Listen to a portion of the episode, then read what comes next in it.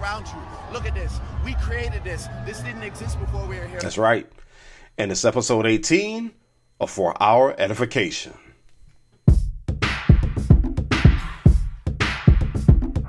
Thank you for downloading this edition of For Our Edification. I'm Eddie Francis. For Our Edification is brought to you with the support of the Purposeful Philanthropy Foundation. And you can get the podcast on your favorite platform. That would be Podbean. It could be Apple, Google, Spotify, iHeartRadio, Pandora, and more. And if you want to check out a past episode, then make sure you go to eddiefrancis.com slash for our edification. So, I had this awakening a few months ago. I checked out this documentary called The Creative Brain, and in it, a neuroscientist by the name of David Eagleman explored how our brains engage in the creative process. Now, he went beyond talking to creatives. Eagleman actually talked to a scientist, uh, he talked to an educator, he also talked to an inventor. And you know what? The documentary had this profound impact on me because I've always looked at creativity as kind of this, um, I guess I can say, accoutrement of life or career. I never looked at it as a vital part of what we do. I mean, to me, you did some really important stuff like math or science, and if you were creative, then that was a plus. But creativity, as it turns out, is much, much more than that. So, to really dig into this, I reached out to a couple of friends of mine. The views and opinions expressed on For Our Edification do not necessarily reflect the views or opinions of the hosts, guests, or any entities with which we are affiliated. Kalila Elliott and Jamal Sterling are hosts of Wherever We Want with J and K. Kalila is the founder and chief disruptor of Gapper Communications, a firm focused on providing clients with marketing and communication strategies with an emphasis on multicultural marketing and audiences and corporate social responsibility. Jamal, he's an award winning actor, educator, and voiceover artist. And I met both of these people when I performed in a couple of plays at Dillard University back in the day in the 90s when it was known as the University Theater at Dillard. Dillard University. And, and you both had a lot more hair, I think, at that point. yeah, we did. We did. We both had a lot more hair the hair, uh, you know, the salt and pepper. Actually, I guess what I can in. say we all had more hair back then. I know we did, we did. Man, what's up with y'all? Nothing. Man. Thank you for having us on today. We're excited. So listen, I, I so there was this thing that hit me one day. I was watching this um documentary called The Creative Brain. Mm-hmm. And the creative brain did this really good job of laying out how creativity is present in our lives all the time, but we just don't mm-hmm. always see it. The, right. We don't recognize it as creativity. I mean, the documentarian talked to scientists and other folks, some some people who weren't even in creative fields, but what he focused on was how creativity really helped them do their work. And Kalila, I thought of you because um, I saw a great interview that you did um, uh, for Dillard, uh, and and it was uh, with one of Dillard's esteemed alumni, and you you there was some stuff in there. There was some really good stuff in there about creativity, and then I listened to the podcast. You know, our crazy podcast. yeah, you know, against against you know against my better judgment, I listened. um, and it's not two, for the faint at heart. but you two, I mean, your conversations about about film, about stage, about pop culture, about music, everything it is so funny and so rich and so real. And I'm sitting here going, these two, they they they got these brains that just go and they and they don't stop. You know, unfortunately, they don't yeah, stop. I know, right? right, right, right, right, right. There's, there's a downside to that. there is a downside. I, I, thought it would be really cool to talk to you two though, because remembering you from Dillard, you know, your energy, both of y'all got such cool energy. Um, and I thought, man, it would be really cool to talk to y'all about the role that creativity plays in your lives. But but there's this other part, and and and and I ran this past Kalila via inbox on Facebook, and I said, you know, but we got an issue in the black community. Creativity is treated as something and that's pretty whimsical and sometimes even useless. Yes. yes. And I was like, we got to talk about this. Mm-hmm. I mean, we really, really have to talk about this. So quick story before to, to get it all kicked off, and this this is to set the table. So my mom, my late mother, love her dearly, obviously, but she had this thing. She was a science and math teacher. Mm. And for her, if I wanted to get a job, Mhm, I needed mhm. to do something that had some, it has some real, it, it, it has it has some real potential in her Right, eyes, right? Right. And I'll never forget, my mother was asking me about college and what I wanted to do for the rest of my life. And I told her, I want to be an actor. And she said, Boy, you're going to be in a soup line for the rest of your life. So you want to Oh, be broke? right. I know that feeling well. Yes. Right, And so, and, and I'm not going to lie, I was mad with her for years over that comment because Mm. Right. I really, really wanted to be an actor. I mean, Mm. y'all, y'all saw me when I was Yes, performing yes, with Dylan. yes. I enjoyed it. And you were great. I was, thank you very much. Yeah, I We was. we didn't shout out- was. Yes, didn't I shout out was great. No, but, uh, we didn't shout out the loose cannons days. Oh god. Okay, don't get the oh loose cannons. Jamal New knows Orleans- where the bodies are bur- buried, ladies and New Orleans' gentlemen. most versatile comedy troupe. yes, sir. Uh-huh, But you know what? But I think this is a conversation that a lot of black folks have with one another, a lot of, especially with parents. Mm-hmm. And I think a lot of times you have a lot of people who are very creative. They have all this creative energy, and it gets doused, you know, unfortunately and unwittingly yeah. when they don't realize that creativity is not just limited to stage, it's not just limited to music, it's not just limited to marketing, it's not just limited to PR and all that. Creativity is everywhere. Absolutely. Um, Jamal, I'm going to start with you. You're an educator, um, and I'm going to come right from the hip on this one. I mean, as as an, I, I don't think a lot of people think of education as a creative space. Would you agree with that? I think a lot of people, a lot of people think of it as a very uh how good core subjects only, and the uh, electives are like the spice of life, right? Yeah.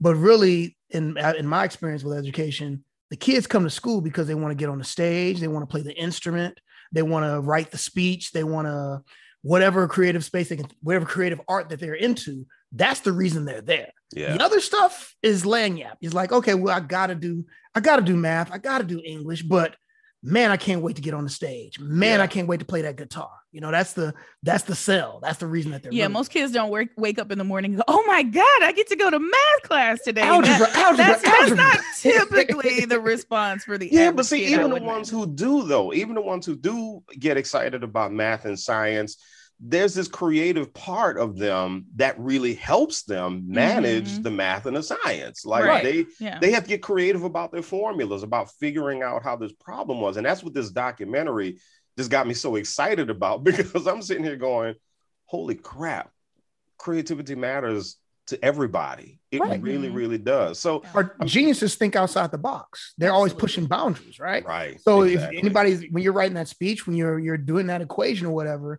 the creative brains come up come from from a different angle and makes their work pop. Yeah. I mean, yeah. even when you think about like science and technology, to your point, Eddie, like when you think about the Steve Jobs and the, you know, Mhm. a- and the uh what's his name, the Bill Gates, like that, those are creative people. Like they saw a problem that no one else was paying attention to or no one else was speaking to, and reached into that the recesses of their mind where that creative space was and was like, how do I problem solve this? Right. Like even that, something that is very tech, not, you know, technologically based is Mhm. still the the answer is from comes from a creative space. So But Yeah. you know, th- th- there was a really cool story about um, about Apple and about how Apple had been developing this technology and it was second to none. The problem was the product design was garbage. Right. And so what they did is they brought in artists and they had them do the schematics for the iPhone and, and all the laptops and the desktops and everything. And that's what got Mhm. Apple over the top. It Right. was, those, it was those sleek designs that they gave all of their tech that made people say, "Oh, I got to go get me an iPhone. I'm going to stand in this line for five hours." I mean, I will tell you as a marketer, um, I tell people all the time, a former uh, Apple re- reform, I've been reformed from Apple, but I tell people all the time, their technology isn't better than like Samsung or Androids or whatever. It's Mhm. just their branding is better. Their branding is so much more better. So to your point about le- leaning into that creativity, they recognize we've got a great scientific or tech technological product, but what how do we get it into the hands of people how do we convince people that this is something they must have to now it's to the point to where people are into the cult of apple right, Right. just because Yeah, of yeah. that branding yeah jamal yes yes Way deep. Trying to get out. it's, it's created civil wars and all kinds of fam are you an android user or are you an apple user right Okay, so I do have this in my house, by the way. So, so I was I was an Android guy. I didn't really care though. But my Mhm. wife, she she did this force majeure thing in the house, and we all wound up being Apple people. And I'm like, fine. My son though is holding out. My son, God bless this kid, he is holding out, and he's just like, nope, no Apple. I'm with him. I'm with him. I was like, Android's Android's technology and functionality is better, but the branding, you can't argue the branding of Apple. So Well, at this point, Apple has all of my music. It's like, it's like it's too much. I'm too old to to change. I can't do it anymore. Oh. But but but but think about this. But think about this. So when you look at an Apple interface Mhm. versus a PC interface or uh, an Android interface, Mhm. Apple they have these sleek designs that subconsciously you're sitting here thinking this is this this is better. This is got Yeah, be and speaking better. to again, the, when you going back to your original point, there human beings are naturally drawn to um uh, creativity we naturally Mhm. have that even Mhm. if we are like you said even if our brains are you know there's the left brain right brain so even if you are someone who is more left uh, left brain you still you can appreciate a beautiful piece of art right like even if you don't know how to to, to actually create that piece of art even if you don't know how to write a script you're watching movies you're drawn in so Yeah. creativity has a way and we we of course are talking about it from from the perspective of which we always experience it or generally experience it as artists but to your point creativity and expression of creativity is everywhere. I buy fresh flowers every week for myself to sit on the edge of my desk. That's creativity right? It's it's Oh. it's open. Yeah i mean it's something i do to, to treat myself right? But but, but I, I use it as a form of expression right? Like so while we think of creativity in the traditional sense of like okay you're going to be an artist or what have you creativity to your point is all around us. When when a mom cooks a meal like if she's creating that recipe out of the top of her head and i'm saying mom it could be dad whoever um that that is an expression of creativity and i think what gets lost often in a conversation um is we think it, it we think of it in these very traditional Yeah. um uh, you know silos not silos but these traditional manners in which it's presented to us and it, it- without realizing you you experience creativity all day every day in your So- everyday life So Kalila, you're gonna really feel me on this one, okay? I have I have this joke as a as- so so just so folks know. I mean, I'm the communications and marketing director at Kalila and Jamal's alma mater, Dillard. Um, Aw. and Woohoo! Shout out. do, do, do you? so the thing that I always say, and I know I'm gonna wind up making somebody mad one day because I keep saying this publicly, and I do Good. it for a reason. we always tell people don't add us. Yeah, I keep we saying don't this care. publicly, and I know somebody's gonna come up to me one day and say, you know, that thing you keep saying, you know, you, I, I- I kind of feel some kind of way about it. But Kalila, this is what I always tell people about marketing and communications. The mistake that people make with us is they see us as the arts and crafts shop.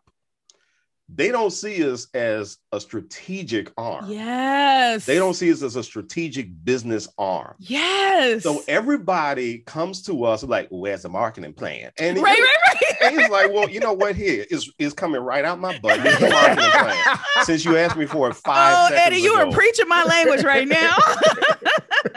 but what people don't understand is that the creative part of Marcom, the creative part, that's the result of the strategy. Come on. That- That's the result of it. Is The- it's not look, the marketing strategy. people everywhere like, yes, preach, brother, preach. Yes, it's the creativity flows from the technology. Going back to the Apple model, right? Mhm. You start with whatever the technology is, or whatever the science is, or whatever the academic, you know, intellectual thing is. And you have so we before we started this call, I was like, so who's your target audience? It, just trying to put these pieces Mhm. in place to understand who are we talking to. So you lay out all these technical things, and then you can sit back and go, okay, from a creative space now. Now let's think about well, what will that audience respond to? What where where do they like to, like all of that flows out of starting from so it's so interesting i'm going back to what you were saying about where your mom's feelings not unlike my parents i'm sure jamal could talk about this not unlike uh, every artistic kid for the most part there's always the exception but most artistic kids i think in particular in our community in the black community have this this panic right? Yeah. the minute you tell your parent i want to be an artist Yeah. every black parent goes oh my god. Every parent has that and i think it's because of a, a not understanding a, a, lack of understanding about how the creative part of that work comes after yeah. all of the the foundational stuff. Jamal can talk about this as an actor. You know people just see the, the finished product. They don't see all the labor that he puts into right yeah. the craft. Yeah the craftsmanship. Yeah. Right yeah, so it, it's it, the creative is funny because one of the things that that the documentary said was, you know, creativity solves problems. Um, and Jamal, I'm going to take you back. I'm going to take you way back. Uh oh. Uh oh. J.D. Jackson. The so the you, you, gotta say it right. The the J.D. Jackson. So, the J.D. Jackson. So so for for so for people know um, there was there was this play I did um, at Dillard. It was called Shades of Gray. Shades of Gray. Wambui, Wambui stage manager JD Jackson. I know. So it was it was Shades of Gray, and I'll never forget. JD told me something that really made me realize the power creativity can really have, and and he and it was it was kind of freeing actually, but. I remember I was up and I was doing a part of the play and I'm doing it and I'm doing it. And JD says, Eddie, you're holding back. And I was like, no, nah, no, nah, man, I'm not, I'm, I'm good. He said, no, no, no. He said, I'm not getting, he said, I know something is, something else is there. I need to see more.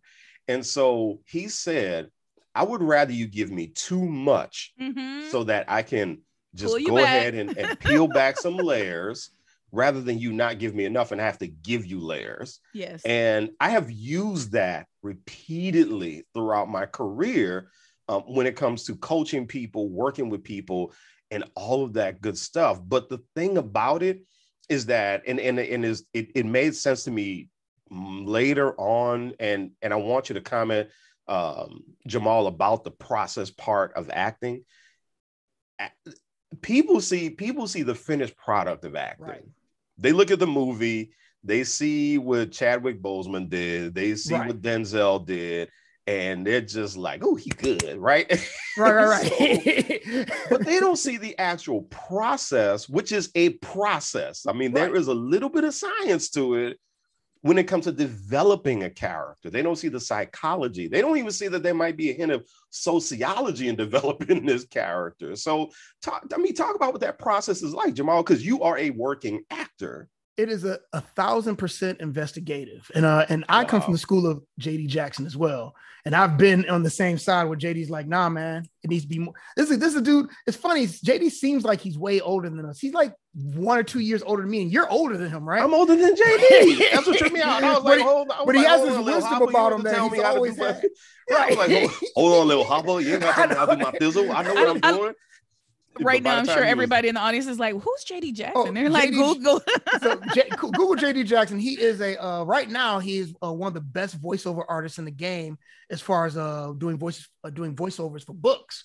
So uh, the wow. what do they call it? Audiobooks. So JD and audiobooks are a gigantic thing. He's also a brilliant actor. Yes. Uh, yeah. Done a bunch of TV, done a whole bunch of films and stuff like that.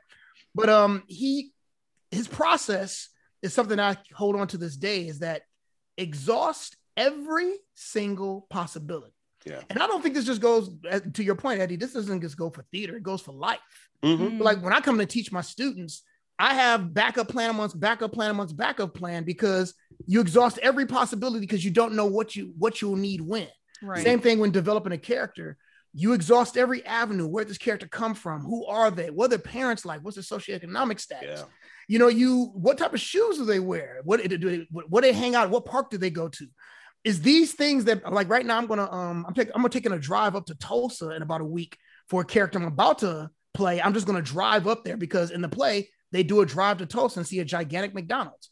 I want to know what that feels like, mm. you know. Mm. So you so when you're when so as an actor, you're not coming from a place of always making things up. Sometimes they become lived truths because you put yourself in that lived truth. So it's a it's and to go back to creativity, it's these I imagine Steve Jobs when he first gets the idea for the iPad or the iPhone and thinking, okay, what are we want this device to do this? Mm-hmm. How do we make sure how do we how do we make sure we exhaust every avenue to see we prototype this device? How many levels of prototype they go through to make this perfect product?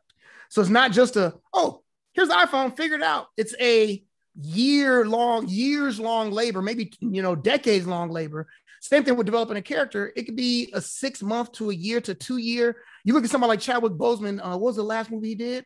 Was it Um, Ma Rainey's Rainey's Black Black Bottom? Bottom? Ma, Ma Rainey's Black Bottom. That was literally a lifetime in the making. They got stuff. Mm. Phylicia Rashad talking about him doing that monologue back at Howard. Yeah. Wow. You know, Yeah. so literally all his life, he's been Mhm. building little pieces to Mhm. make that character. Right. Mhm. So it's just, it's just. Uh, I've been talking for a very long time. No, no, No, no. but no, I no, gonna- if it's I could just tag it's into that that, gumbo though. but could, like- if I could just jump in here, Jamal, and just add to that, not to mention if you want to go back even further to August Wilson's writing of that work, right? Yeah. And how long it took him to be able to pull that character out, it writing this 10, you know, 10 it out, yeah, it out. absolutely. Especially somebody like August who didn't become a great. Well, he wasn't known until his late 40s, early 50s. right, You know? right. So that thing had been boiling up for over 40, well, you know, 30 or 40 years yeah. before he had he creates his masterpiece. You know? Yeah. It's, it's it's almost like if you know people who, who do track and field, they train forever for a race that's going to take 10 seconds. That's right. Right. That's right. We're watching people right now It's try out for the Olympics and 10 seconds if it yeah. goes well. yeah, yeah, yeah. exactly, exactly. Yeah, you know, I, yeah, I can't think of time right now, but Yeah, I I'm- I'm throwing them out. it takes them all that time. It takes them all that time to Mhm. to run. When I was so, I used to be the PR director at uh, at SUNO at Southern University of New Orleans, and Mhm. part of what I did as well was I did sports information. So I spent a lot of time around the track and field team at SUNO, and to watch them prepare Mm. so long for one Mhm. run, Man. one, one Yeah. and to watch them. And I remember, you know, a lot of them were Jamaicans, and I remember this brother who was like the assistant coach, and I remember watching him get so technical with the with the runners. You Mhm. know, and he would say, he's like, no, man, no, man, what you did there, that was rubbish, man. No, poke your butt up out of the blocks, man. Make sure, no, man, this is horrible, man. Look at your stance, man. I mean, and he was so technical with this one dude because he saw that if this one runner did it right, he could Mhm. blow the competition away. Right. Mhm. But the technical part took weeks. I mean, Right. weeks. And I think Build- that's a building big habit. Yeah, I think that's the piece that a lot of people miss, whether it's parents who are trying to understand their children who have these artistic tendencies or what have you, is there's an assumption that create that if you are a creative person, and everyone is creative in some respect, but if you are someone who specifically is creative in an artistic space, that you just that it requires no effort, right? That is Right. just you're playing around, basically, is the thought, right? Like Right, this is right, right, not right. really work, right? Right. Versus, I mean, Jamal can tell you if he's preparing for a show, he'll spend hours with the script on a daily Yeah. basis to get it to where it needs to be. So Right. But mean, thi- think this- of-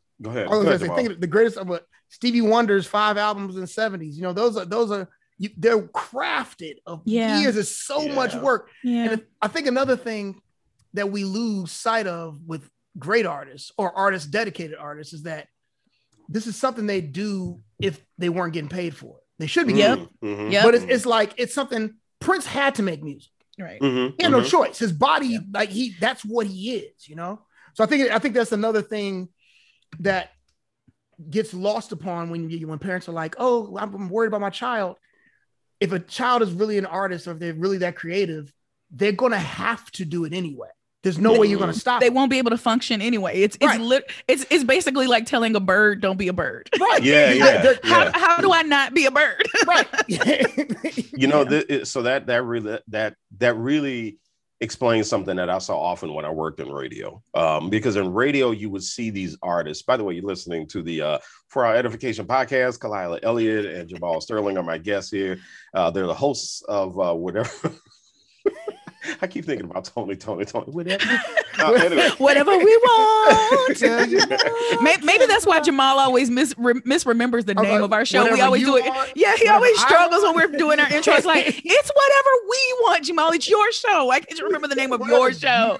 Maybe that's where he's. Maybe that's why. Maybe he's remembering that Tony, Tony, Tony song. you, you know what? Uh, Jamal has a problem. Anyway, so Yes. Several, several, several. but um but it, it it really um it really brings me back to this this whole notion kalila of of people you know taking a look at what we do in marketing and communications. They look at the creative part but they don't realize that we work we work a lot to get to that creative part. I mean there's a lot that goes into it but you know what i was about to say before is i used to always when i was in radio I remember I would look at these artists and I would look at them. They would come to the radio station. They would be on the downside of their careers, doing these interviews, trying to trying to get something sparked up again. And you're sitting there going, "Man, I really, I really want to see this artist come Mhm. back alive." But what's wrong? Yeah. Well, working in radio, one of the things that I found out was they basically got into these contracts where it was creativity on demand, and Yep. that just didn't work.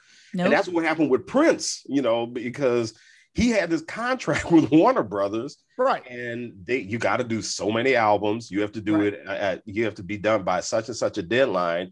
And anybody who knows a musician knows that if the creativity, if if the inspiration doesn't hit them right, they are Right. not going to come out with a good product.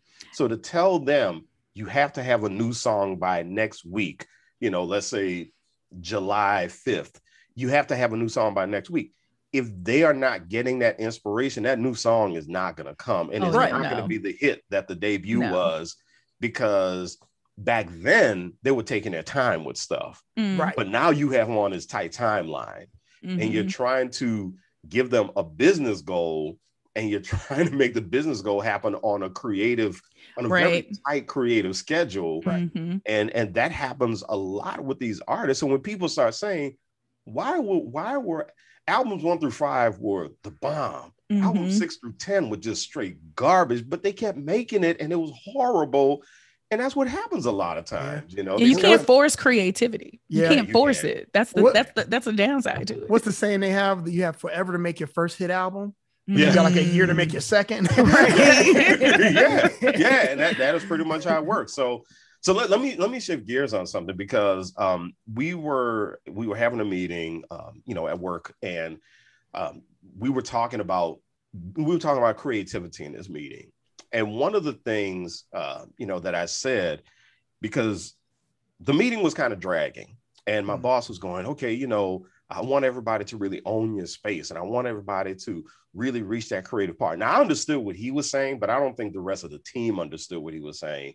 Uh, Mhm. they were thinking of creativity in terms of arts and crafts. Right, right, right, right, right. But what he was saying was come up with solutions and go a different think route, outside the you know. box. Think Right. outside the box. He was trying to say that. Use a different part of your brain. Yeah. And th- one of the things I suggested to them was, and I think I scared the bejesus everybody when I said this. I said, you know, I think one of the barriers to creativity is imposter syndrome. If you don't think you belong in the room, Yeah. there's no way you're going to take a risk. A thousand percent Preach. right. Preach. Yeah. You're not going to take a risk because you're sitting here going, if I take a risk and I get it wrong, Yep. everybody's going to think I'm worthless. Absolutely. Absolutely. I mean, Jamal, have you ever had a point where you were really afraid of a certain role or, or doing a certain thing in a role and you had to tell yourself, Jamal, you got this. There's a reason you got the part. But okay.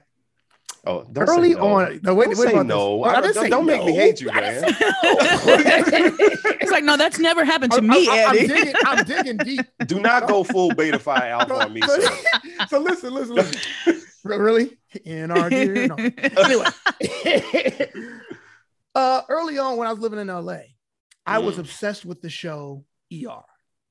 Obsessed. It's to this day one of my favorite shows.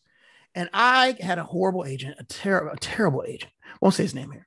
Anyway, I've been trying my beating down these doors because I was like, it's the last season of ER. The last season. I was like, man, I gotta get, I gotta get on this show. So finally, through digging, I get the call. Hey, you got an audition for ER, one scene with Noah Wyle. I'm like, yo, I'm so Mama I I- made it. yeah, right. I'm like, I don't believe this. And I, I got so I did the original audition, did great, got called back. It's me and three other dudes. And I walked into the room. The creator of ER was there. And then I don't remember anything else. I walked out of the room. I blew it big time because the minute I walked in that room, I was so shook. And I was like, man, I've, I've reached this dream. And then and, and something inside me, body's like, yeah, but you're not ready. You're not supposed to be here. You know, you, you've seen this show. What, what right do you have to be on this show? You know? So I literally, I mean, quite honestly, I walked into that room. And when I tell you guys, I honestly blank and do not remember. I remember walking out of the room and going, dang. Mm. you know, because you you put so much pressure on yourself and it's been a goal, and you feel like, you know, I've seen Eric LaSalle, I've seen Mekhi Phifer, I've seen Omar Epps, you know, I've seen all these dudes I've looked up to, and I'm like, and it was a part of me, the 20 year old me was like, I'm not them dudes. Hmm. I'm not them dudes. And it took me leaving LA and then figuring out why I do this, you know, because I don't do this for this is going to sound really strange and artistically. I don't do it to be on TV. I honestly don't. I don't do it. I do it because I have to do it. I do it because I want to tell stories. And once you have that security in yourself and once you get, get grounded in what this means to you and what's really important in your life, you get back in those rooms again, is nothing. So when I made it, when I do an episode of Dallas, it's like, yeah, this dude I'm acting against, yeah, he's he's everybody knows who he is. I, I should be in a room with this dude. And I think that's the the biggest the biggest barrier to me in my career early on was feeling like I belonged. Mm. And now I belong. Yeah. you so, best so, believe I belong. So let me let me go back to something you said really quickly. You said I have to do this. What does that mean? I wish I knew. it's just the thing is, is that you, you can ask Kay, who's been around me all during the pandemic. When I'm not on stage, mm. it's, it's it's not good. It's that bird is I'm a bird and I'm I have to be a bird. Right. Thing. I'm like, not doing yeah. right. It's, it's, I'm I'm not doing what I was intended to do. There, there's you know, there's some dudes you see who's like you put Stevie Wonder in the studio, he's gonna do one thing. There's mm-hmm. certain dudes who who who who build stuff. There's certain dudes you put it. I got a student who, when you put him in front of a car, this kid in other classes cannot do anything. You put that boy in front of a car, and he's found what God has intended him to do. Wow. Right? Wow. So uh, that's that's just what it is. You know, I can't. I wish I could sometimes. Oh, some days I wish I could. Yeah. But I can't. I can't. It's funny because I, I, think I think that's what this podcast is for me. Like I have to do this, right? Because radio just got into my blood. Mm-hmm. Yeah, and I knew I wasn't going to be doing theater. I knew I wasn't going to be doing movies, but I had to express myself somehow. Yep. Yeah. I have to. And anybody it. who heard you back in the day knows. Yes. That you were made. You were built for. I, I mean, listen to your voice. I mean, right. how could you not? You clearly are a communicator. Thank you. I just, Thank I just wanted to jump in here. I just wanted to jump in here too and say, I think there's another side to this coin, which is mm-hmm. so we're talking about this um I mean, I call it divine purpose, which is I, I, believe each and every one of us has a divine order, destiny, a purpose on this earth.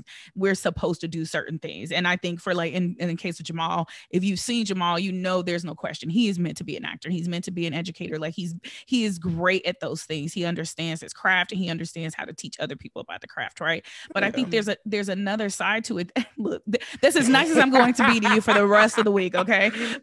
but there's another side to it, which is so there there's the there's the creative who feels this sense of I have to do this because I don't know how to do anything else. And then there are creatives, and I'm like this, who can do a lot of different things. And so you sometimes can suffer from analysis paralysis, this sense of I can do a lot of things well. What am I supposed to do? Right? Like, because Jamal and I went through the same, you know, theater training program. He, he and we acted together. He can tell you I can hold. I got decent chops, oh, right? She's, but she's a beast. She's a beast. right? I mean, I would go that far, but I, I might. But, uh, but but I was like, is this what I'm supposed to be doing? And it it took me time to figure out that while I am a communicator and while I am an artist, how I actually, you know, perform in that way turned out to be different than what I thought. I actually realized, oh, I'm meant to be a producer. I'm meant to be on the back end and be doing a lot of the, you know, the the business side of this work. And it can be hard because that's not something that's seen as creative, but right. it is, right? Yeah. And so a lot of times it's the flip side to that is figuring out if you don't have a concrete definitive I'm a bird, but I know I'm a creative. Like I know I'm an animal, but what kind of man- animal am I, right? Like mm-hmm, so there's mm-hmm. the other part of that understanding that creativity going back to our earlier topic goes beyond the obvious I'm going to produce a piece of art, you know, or a vision, a, a performance, right? It can be that you are adding, you are creatively expressing yourself through another, you know, means. So. And and, and, and Kalila, it's it's almost as if you know creativity takes a lot of fearlessness too, and it's it's almost as if like going back to your, your animal reference, it's, it's, it can be scary to try to figure out what kind of animal you really are. You're like, Lord, am yes. I a bird? Am I a dog? I'm a chupacabra. Yeah, I mean, you know, yeah, yeah, yeah. and that's exactly what the process feels like too. Like I thought I I was a bird. I'm not a bird. I'm a dog. Yeah. Nah, now you're telling me I'm a caterpillar. What Right. am I today, Lord? Exactly. You know, he's like, nah, you know what? I'm an animal that doesn't exist. I'm a Bigfoot. Well, Bigfoot do exist. I don't know, but I am that. You know, so it's so so so Kalila, in, in your line of work, what's it like to have to talk somebody off the ledge though? When you have somebody who gets to that to that point where they kind of stall creatively and you're Mm. sitting there going, well, the reason we're working together is you can do Mhm. this and Yeah. you have done it. I mean, Yeah. what's it like to have to really get, really have to pull something out of somebody so they can do what it is that you know they can do? Absolutely. And you know, what? I would say this goes even beyond the creative space. I think just as I mean, Jamal and I are both people who mentor particularly younger people. Um, and I think, but even outside of that, we just often find ourselves in position positions of kind of like, I don't want to say authority, but leadership, right? You find Yeah, yourself yeah, as like a de facto leader, even among your friends. Sometimes they come to you for advice. And so I think it is honestly, it starts with knowing yourself. I don't think you can um i don't think you can speak into other people's lives when you don't really truly know who you are jamal and i jamal can tell you we talk a lot. He made a transition a few years ago a couple years ago to working to acting full time right? And that meant reducing his his um his work as an educator. We had a conversation about that. Like literally he called me up. I was still in new york at the time. He was like listen friend i'm struggling. I, I can't i can't keep doing this. And i was like so we had a conversation about it right? As his friend who knows his talents and his gifts i was like bruh talk to your wife make sure y'all y'all good on that front in Yeah, terms of yeah. financially. But if you can't sleep at night not doing what you know if you know you're a bird and you're not flying then you gotta you gotta push yourself right? And so what i appreciate about appreciated about him in that moment and what i appreciate about our friendship in general and this and to, um, uh, to get to your point is i think part of of being able to mentor people or encourage them is honestly being solid in yourself. He wouldn't have called me if my life was a mess right? He would have been like hey i need some advice knowing i'm not pursuing my dreams i'm not pursuing my Right. passion. And so i think you can speak from a place of authenticity and speak you know and encouraging people when you are truly pursuing what you know you're supposed to pursue. So now we have a lot of creative conversations. I mean the, the podcast literally came out of us having so many conversations about so many things going I and people tell. telling yeah and people and people telling us we, we didn't think up the podcast literally people were like y'all need a show Yeah, y'all need to Yeah, record yeah. this. y'all need to be recording this right and so and, and honestly it came out of it came out of people observing our debates and our discussions because we're hilarious when we fight but um but also people hearing that there's a lot of there's love and there's friendship at, at the core of it all. And so I, I i go back to that. So whether you're talking to young people or whether you're talking to your your friends you've got to speak from a place of authenticity. People don't follow people who don't actually live out what they're encouraging you to do. So don't Mhm. tell people be creative take a chance pursue your passion if you've never done that. You Right. can't you really can't do that. Right. Yeah, yeah, and you know, and it's, it's, it's really interesting. I, I was having a conversation. Well, a name you would both recognize, Dr. Mona Lisa Saloy. Uh-huh. So- Mona Lisa Saloy. Yeah, so I was having a conversation with her uh, because you know there's a you know we rolled out a podcast at Dillard called Conversations on the Oaks, and so I had a conversation with her about national about poetry. It was National Poetry Month, and Mhm. um, one of the things I asked her was, "Why is creativity so scary for people?" And she said, "There's no safety net."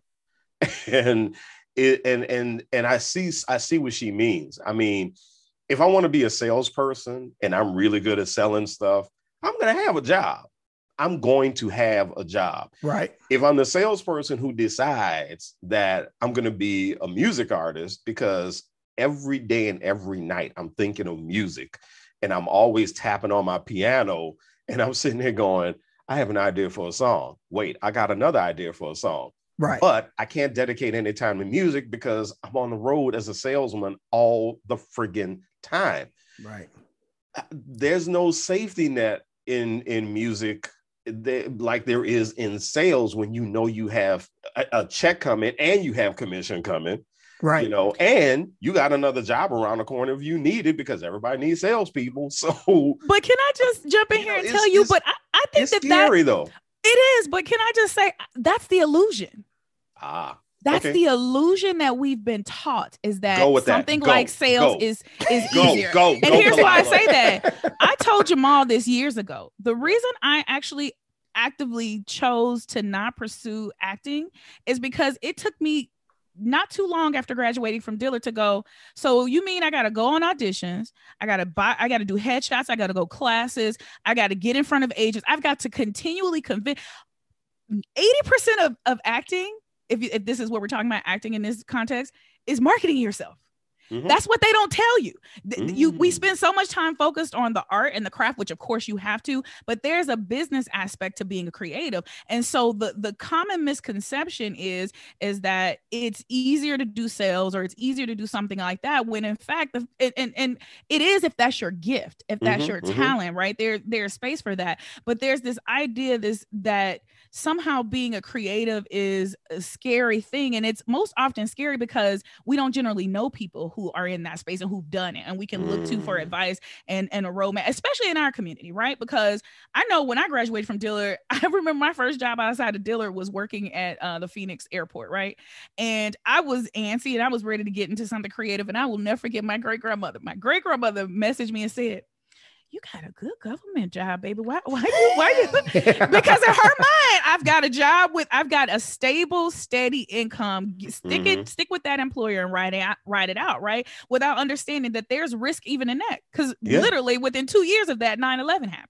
Yeah. Right. Yeah. So, so I say that to say it's it's mm. that is the that is a good talking point that we have all with especially within our community bought into that you can't make a living living as a creative it's scary out there as a creative when it's scary anywhere listen we just came off of a pandemic prior to that we were we, we dealt dealt with the a crash the, the crash of folks who are working in the financial industry yeah. nothing is safe and solid right there's no guaranteed path so why not do what you know you're supposed to be doing but yeah. for me, it's the scarier thing is working in something for 20 years that's outside of your passion. Heck yeah. Absolutely. Yeah. I mean, like, no, no distant, but like I remember when I was in LA, one of those horrible jobs, I was working at the Gap in the middle of the night. I worked at, I stocked shelves the Gap in the middle of the night and took auditions in the daytime.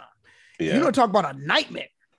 yeah. Nightmare is like I'm not not no distance to the Gap. You love the Gap, right. and you yeah, work, yeah, yeah, absolutely. That's your gift. That's your gift. But for me, it was like, what is going on? This is I'm not doing what I'm supposed to do. Mm-hmm. That's the mm-hmm. nightmare. That's the yeah. that's the scary part. Well, but but okay, so if you talk about people in other disciplines, I mean, you know, right. so let, let's talk about business people. Let's talk mm-hmm. about somebody who was a manager at a place like the Gap, right. and they say, you know what, this is my space, and and I'm not going to just be a manager here. Mm-hmm. I'm going to become a regional yeah, manager. That's right. the divine purpose. That's what I said earlier. I love retail. I wake up every day and I think about what the displays are going to look like. I wake right. up every day and I think, but even it, that's a risk because that business can go out of out of business tomorrow. Yeah, so we think that those are guaranteed jobs and guaranteed industries mm-hmm. when in fact everything is is up in the air. Anything can happen at any point. If we have learned yeah. anything in the last year, it's that anything can happen. So are you going to pursue that which feels safest to you? And I'm listen, Jamal just got through talking about the job he had. I've talked. Listen, there are times when, as an adult, you have to make the responsible choice and do what is safest. Yeah. We're not saying be, you know, don't don't quit your job, y'all. Right? Please don't quit your job. Uh, but you do, exactly. but you, but you do need a plan. You need to figure out a plan to be able to figure out a way to be able to move into your purpose. Most people don't even think about it. If your purpose is to be a doctor, you don't just walk in there and start doing surgery. You actually have to start making a plan, go to school, yeah. get training, all of those things. Working in a creative space is no different. You have it to is. have a plan to develop yourself. And truthfully, and, and I know I've been talking a lot, but truthfully, the other thing I will say too is um, for there's also this question, and Jamal says something really important at the top, which is his goal was not to be on TV and to be famous. That's what yeah. a lot of people think about when they think about creatives, right? Yes. They think if everybody doesn't know your name and can't Google your IMDb and see the, and your grandma didn't see you on the billboard in the middle of Hollywood and on television, then you're not an artist. And that's just not true. And that's part of the deception and part of the challenge that we have in trying to get people, convincing people that they can pursue their passions is they think if they're not making a big money and they're not, everybody doesn't know them them, then it's not valid. And if you can't get past that, you will not be able to be a successful creative. Amen, girl. Amen. I, you you speaking my language. Yeah, yeah. And you know, and the and the and the point I was gonna make about somebody who loves retail is they love it so much it really brings something creative out of them. You right. know that that even somebody in the financial industry. I yeah. mean, they they find that creative part of them that's why they love finance mm-hmm. so much because they can create solutions they can find a different way to do things Um, it was really funny. So with me, it was really funny because I worked in radio. I did radio for about 20 years. I actually got to a point where I hated it. I was just like, this isn't working for me. You know, it's not, it's just not, it's not working for me. So I made this crazy, you know, step leap of faith transition to public relations. And I actually wound up falling in love with higher ed. And then I fell in love with doing PR and marketing in higher ed. And then I got to Dallas, you know, and I did more of it right there. Things didn't work out for whatever reason. I jumped to recruiting and I was like, oh God, you know, so now what? Now I got to learn a whole new industry. I don't even know if I, I don't know if this is where I need to be, if this is where I want to be. But I found a creative, I, I found myself creatively in recruiting. Um, so I fell in love with doing resumes and, and helping people with their resumes. And so the thing that I learned was okay, I have to, because creativity is so important to me, I have to find where I can hit my creative stride no matter what I do. Right. But I also know there are certain places that aren't going to work for me. And I remember when I was looking at recruiting jobs at one point, there was a really nice recruiting job in the financial sector. And I was just like, no, that's not gonna work. That's I'm like I'm like that. That is not gonna work. That's gonna be. I'm. I feel like I'm gonna be watching paint dry mm-hmm. if I if I work mm-hmm. in the mm-hmm. financial sector. Mm-hmm. Um, and then it was working in in math and sciences. I'm working in the STEM field as a PR person, and I'm going nah, nah, because I remember working with those doggone STEM professors, and nope. right, right, and right. so and so what happened was is that I got back to New Orleans. The opportunity at Dillard came available and I really, really, really wanted to be a Dillard. Mm-hmm. I mean, mm-hmm. really. Like I, I remember I told somebody, you know, even though I have a lot of friends at Dillard, uh, even though I've known, you know, President Kimbrough, I've known him for about 20 years or so. Uh, my boss, I've known him for about 30 years. So I knew, I knew the people there. But the thing that I remember telling folks was, I had to explicitly tell them in the interviews, I want to work here for the long term. You right. got me. If you hire me, you got me for a long time. And I say all this to say that I learned that doing PR and marketing and higher ed really helped me reach a very important creative place in me. And mm-hmm. but it also satisfied another side where I started asking myself, well, you know, I know the PR side really well. I need to figure out the marketing side a lot more. And mm-hmm. and that really got my brain in a different place, you know, where I started to go more into business and started to understand the business aspect of what I was doing a lot more. And so my message to people in saying this is at one point I loved what I was doing. I lost the opportunity and I just I didn't feel creative. even though I found my creative stride in recruiting, I didn't feel satisfied. I didn't Absolutely. feel fulfilled. You know, I just wasn't fulfilled. But when I got back into PR marketing and higher ed, I started feeling fulfilled again. And I kept you- telling people, you know, hold on to that feeling, hold on to it, and mm-hmm. don't ever, ever, ever take it for granted. Right. because being out being out of higher ed, it, it got on my nerves. It really got on my nerves. You you said something though in there that I find especially um interesting because this is something that for me is a is a is a must in any work that I do. And you mentioned that the marketing aspect of the work that you do is not something that you had done a lot before. And for me, whether I'm taking on a new project with a client or if I'm in a job, I always know when it's time to go when I stop feeling challenged. So I actually mm. like to be in mm. spaces and I think that's something that most creative people they like to be in spaces where they're yes. constantly growing and learning and evolving. The minute you stop learning it's like, well, why am I here? Like I'm not any good to you mm-hmm. because I'm not growing and learning. And and and that's literally how creativity how you get to be able to produce creative works is constantly expanding your worldview, constantly, you know, being introduced to new ideas, new people, new, you know. And so the idea of I don't and I think to your earlier earlier point about imposter syndrome, I think that's what people miss is they don't see a lack of knowledge as something as an opportunity. Yeah, they see it yeah. as an obstacle, right? Like they see it as I, I can't do this because I don't know how to do this. Well, that's that's the fun part, right? That's where the creativity enters yeah. because now you get to explore and see and learn new things. So for me, that's always um, a plus sign. If I'm like I said, if it's a new project, a new client, or whatever, is this something I haven't done before? Is that a muscle I want to learn how to flex? That that gets my juices going. Yeah, and you know what it is? It's it's that point where you get to that question. So what can I do with this?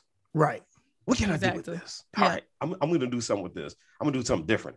As a matter of fact, I'm gonna do something so different. I'm gonna make a whole lot of people nervous, including yourself most often. Yes.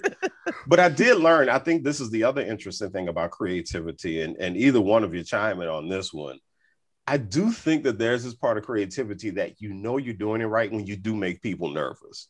Right. Because, Especially yourself. yeah, yeah, yeah. But when you see people going, well, you know, we've never done that before, and it's like, oh, really? Good. right. It's, it's that tightrope, man. It's, That's the disruptor in you. Go ahead. Always, go ahead. Always, but it's always that tightrope. You're just walking, and you want to be you you want to walk without a net when you're yeah. when you're living in your purpose, right?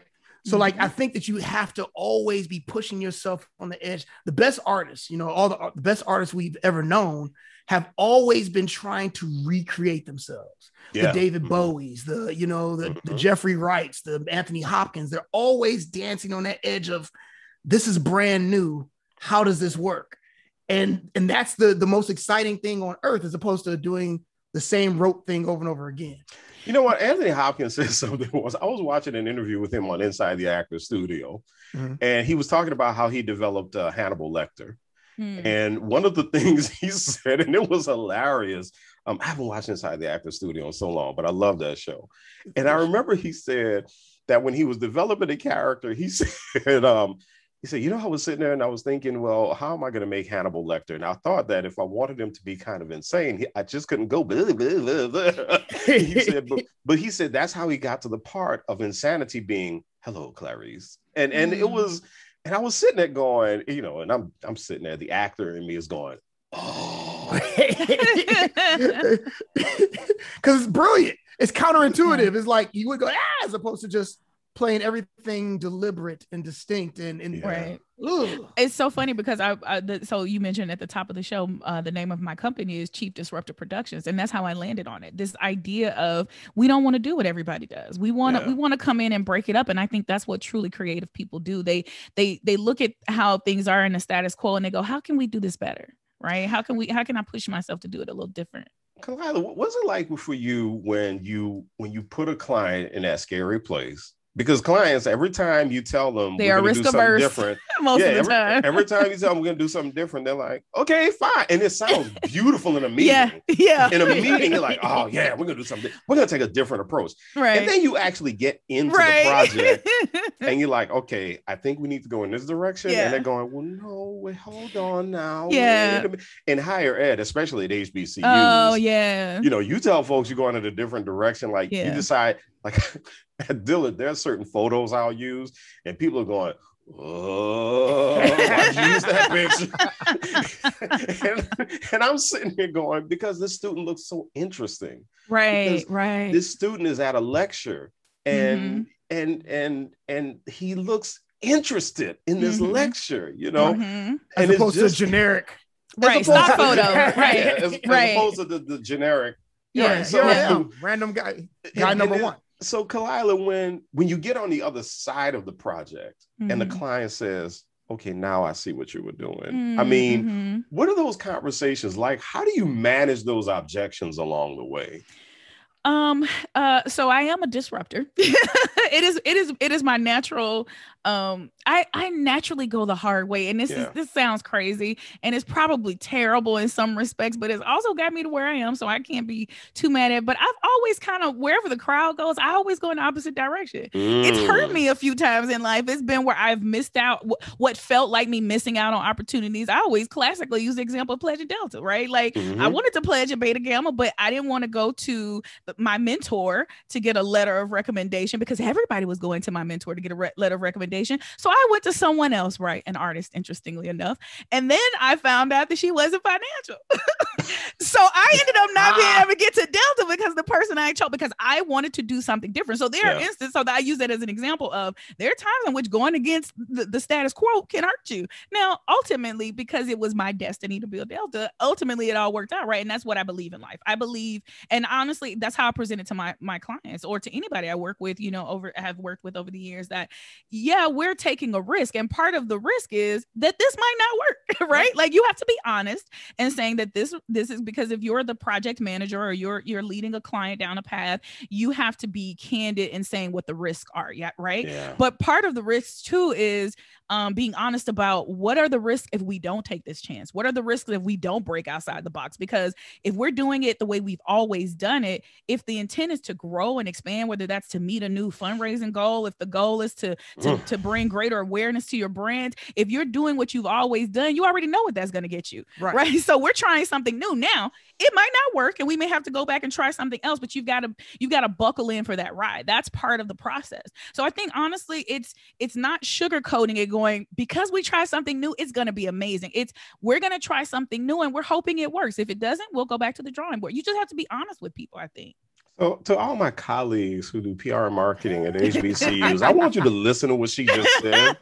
I want you Yeah, to know, everything does I want you to know that good PR and marketing people, when they want to use the weird picture with the weird lighting, it's not because There's a reason. Yes, we want your we want your work to stand out in the crowd, right? If everybody's you, here's the thing: stock photos. This is a perfect example. Everybody goes to the same website, Getty, to get the same stock photo images. If we're all using the same thing for the customer, what does that look like? It looks like we're all selling the same thing. So It if I come in or my client comes in and they use something totally out the box, weird or whatever, now all of a sudden it's that first going back to Apple is that very first time Apple released a commercial. If you remember in the beginning, Apple didn't do commercials. Right. And then when they dropped commercials, they showed these silhouettes with people with these wild, crazy hairstyles, doing backflips and all this other stuff. And then they had our attention in a way they hadn't before. Yeah. In comparison to Android, Samsung, who were not releasing anything. And now here we are, the cult of Apple. You know what I'm saying? Like, so there's there's a there's a reason that works. Listen, you too. I, I gotta really thank y'all for the conversation because this was this was extraordinarily cool. Um, and it was kind of a therapy session, by the way. I, I snuck that in on y'all, and don't send me your bills. But thank you very much, Kalila Elliott, the Chief Disruptor, and Jamal. Jamal. Detroit, Detroit, stand up. Detroit original. That- that- shout out to Detroit. That's what I'm talking about. Oh my God. Thank you for having us on, Eddie. We sure do appreciate it. We appreciate it. got it. Oh, and you can tell your audience they can follow us on whatever we want with you, J- with uh, J and Absolutely. K. Yeah, yeah, well, yeah, absolutely. The cross promotion thing definitely works. So- Absolutely. So, yeah. No, so yeah, you're gonna have to come on our show now so we can talk about some stuff. We'll we'll figure out when. We'll, we'll get back with you. Oh, that's right, because I can drink on y'all show. Ah, yes. you have to drink on our show. It's a requirement, It's a yes. requirement. So let's unpack this. Not being a creative doesn't mean you can't own your creativity.